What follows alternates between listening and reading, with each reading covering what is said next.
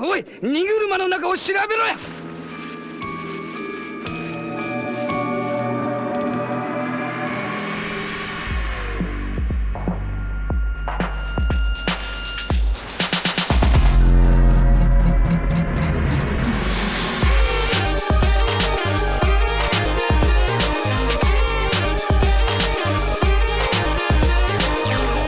Zdar, já jsem Standa Biller a dnes spolu umřeme u přijímaček na střední školy, ale ne tak úplně, jenom tak trochu. Česko je konsternované tím, že nový systém elektronických přihlášek na střední školy nefunguje skvěle hned od prvního dne. Mě spíš překvapuje, že nějak funguje a že se to v podstatě stihlo, protože to není v této zemi tak úplně samozřejmost. Ještě minulý rok se podávaly přihlášky papírově, každé dítě mohlo podat maximálně 2 přihlášky, vládl kolem toho šílený chaos a spousta rodičů a dětí taktizovalo, protože k přijímačkám se hrnul jeden z nejsilnějších populačních ročníků za poslední léta a nebylo tak úplně jisté, kdo a kam a jestli vůbec se dostane. Stát totiž není schopný reagovat v podstatě na nic, tedy ani na to, kolik se v kterém roce narodí dětí a jak moc ty děti budou potřebovat třeba další návazné služby jako školky, školy a následně střední školy. Cermat jako takový byl pak po dlouhá léta především synonymem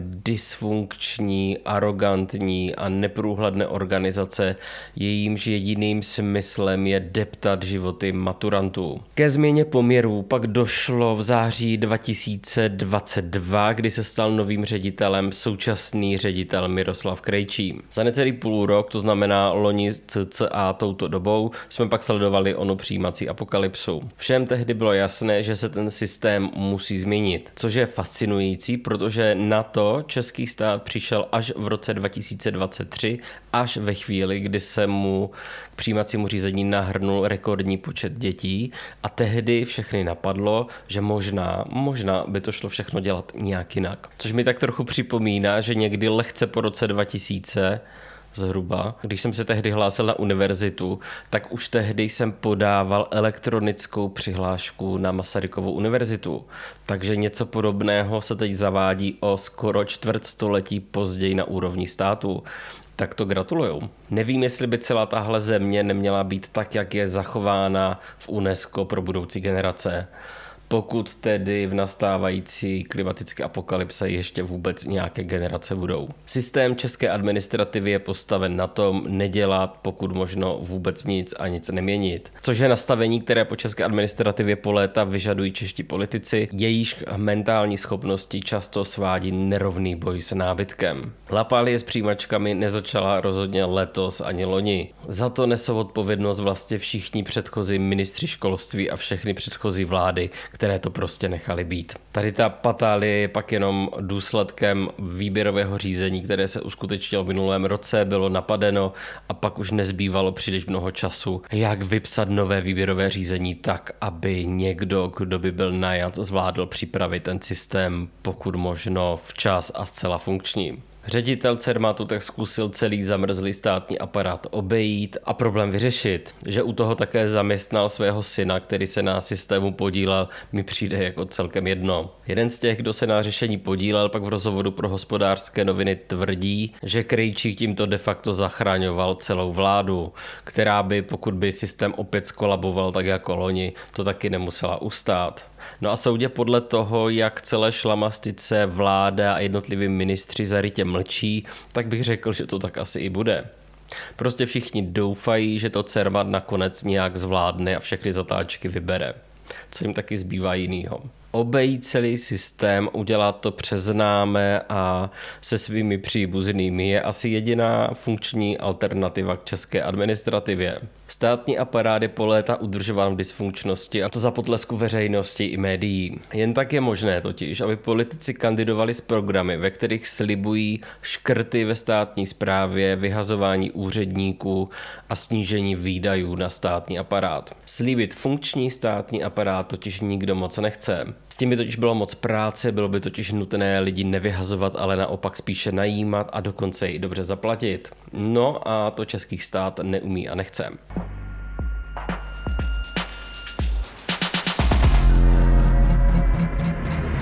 Ještě v těchto dnech, na mě už nevím po kolikáté, vyskakuje sponzorovaný příspěvek premiéra Fialy, ve kterém se chlubí, že vláda vyhodila, a teď přesně, 2636 úředníků. Nejspíš se někde škrtla neobsazená místa, o tom už ale vládní PR mlčí. Hlavně ale mlčí o tom, jestli stát díky tomu bude fungovat lépe. Co nám tohle přesně přineslo za benefit? Kde a komu tento krok pomohl? Bude teď stát lépe administrovat třeba vyplácení dávek nebo zadávání veřejných zakázek? Příští IT projekt díky tomu zvládneme lépe?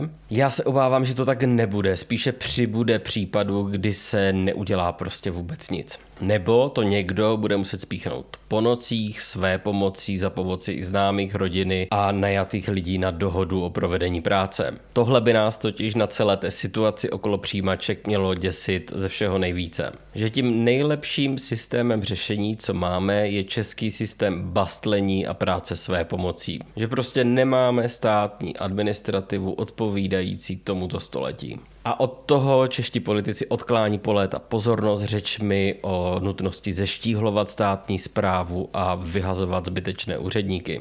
Jenomže nelze provést vzývanou digitalizaci bez toho, že máte lidi, kteří dokážou provést, nebo kteří by rozuměli tomu, co a proč vlastně mají dělat. Stát neumí do svých služeb získat softwarové inženýry nebo projektové manažery. Umí vlastně jen vyhrožovat stávajícím zaměstnancům, že jsou k ničemu. Pak je ale celá digitalizace fikcí, v níž se věci podaří spíše omylem.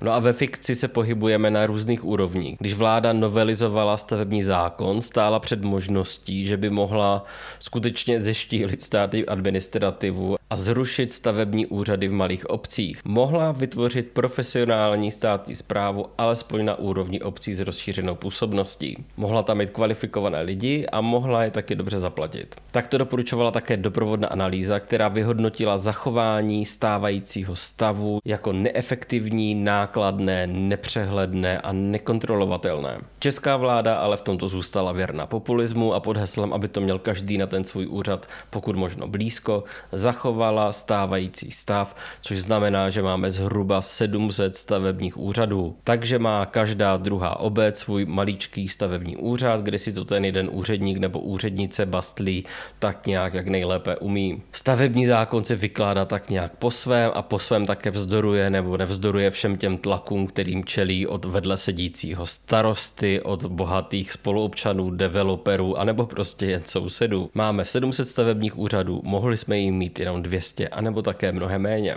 No a podobné obavy ve mně zbuzuje, když vláda začíná koketovat a ohánět se dánským modelem pracovního trhu. V němž je relativně snadné propouštět, to se zde všem líbí, a také nabírat zaměstnance. Jediný háček celého toho systému je samozřejmě v tom, že k jeho skutečně funkční podobě potřebujete silný sociální stát. Pokud dnes naše pracovní úřady dlouhodobě nestíhají, jsou personálně poddimenzované a úředníci špatně zaplacení, nestíhají vyplácet dávky a nezaměstnaným pomáhají přesně nijak, pak v případě, že bychom zde chtěli zavést plnohodnotný dánský model, tak bychom museli naopak úředníky přijmout a pořádně zaplatit. Bez toho dostaneme leda tak Dánsko zvyše.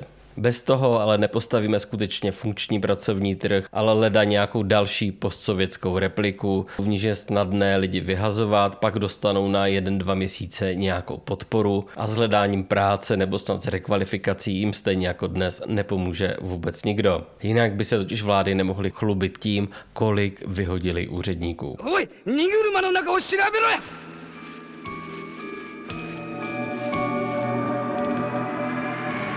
První případ by nás modernizoval, což znamená investice a tedy růst výdajů. Stejně tak by nás stálo peníze třeba najmout softwarové inženýry a další profese, který tento stát potřebuje k přesunu do tohoto století. Jenomže to by tato vláda nebo jakákoliv jiná musela být finančně gramotná a vykazovat větší kompetence než hejno slepic, které honí na dvorku slimáky. Čeští politici se místo toho zaklínají tím, že je stát něco jako rodina a státní rozpočet něco jako rodinný rozpočet. Teď pominu, že se většina rodin rozpadne nebo je nějakým způsobem dysfunkční. To je jenom jedna stránka věci. Především je ale stát entitou, která rodinu popírá. Na rozdíl od rodiny má totiž trvat věčně, respektive existovat za horizont jednoho lidského života nebo dokonce za horizont jednoho volebního období. A v tomto horizontu by měl ten stát také umět přemýšlet. Bohužel čeští politici pochopili tuto svou metaforu s rodinou doslova. Svou politiku realizuje jako něco, co bychom v případě rodiny mohli nazvat snad něco jako past chudoby.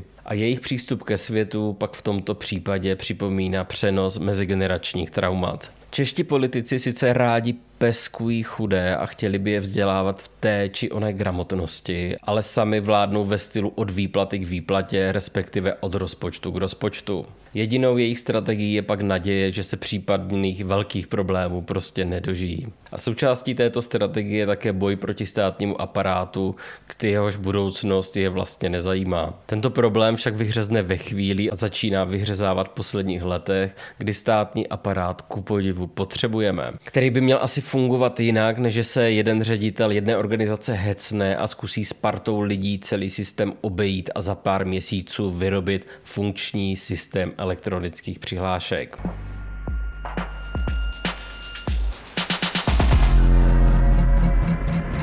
No ale to už je složitější zadání pro politiky, než odrazovat všechny kvalifikované a ambiciózní lidi od práce pro stát. A také složitější, než se chlubit na Facebooku populistickými čísly, kolik se vám za minulý rok podařilo vyhodit úředníků. No tak to je asi všechno, já vám děkuju za pozornost. Pokud se hlásíte na nějakou střední školu, tak přeju hodně štěstí.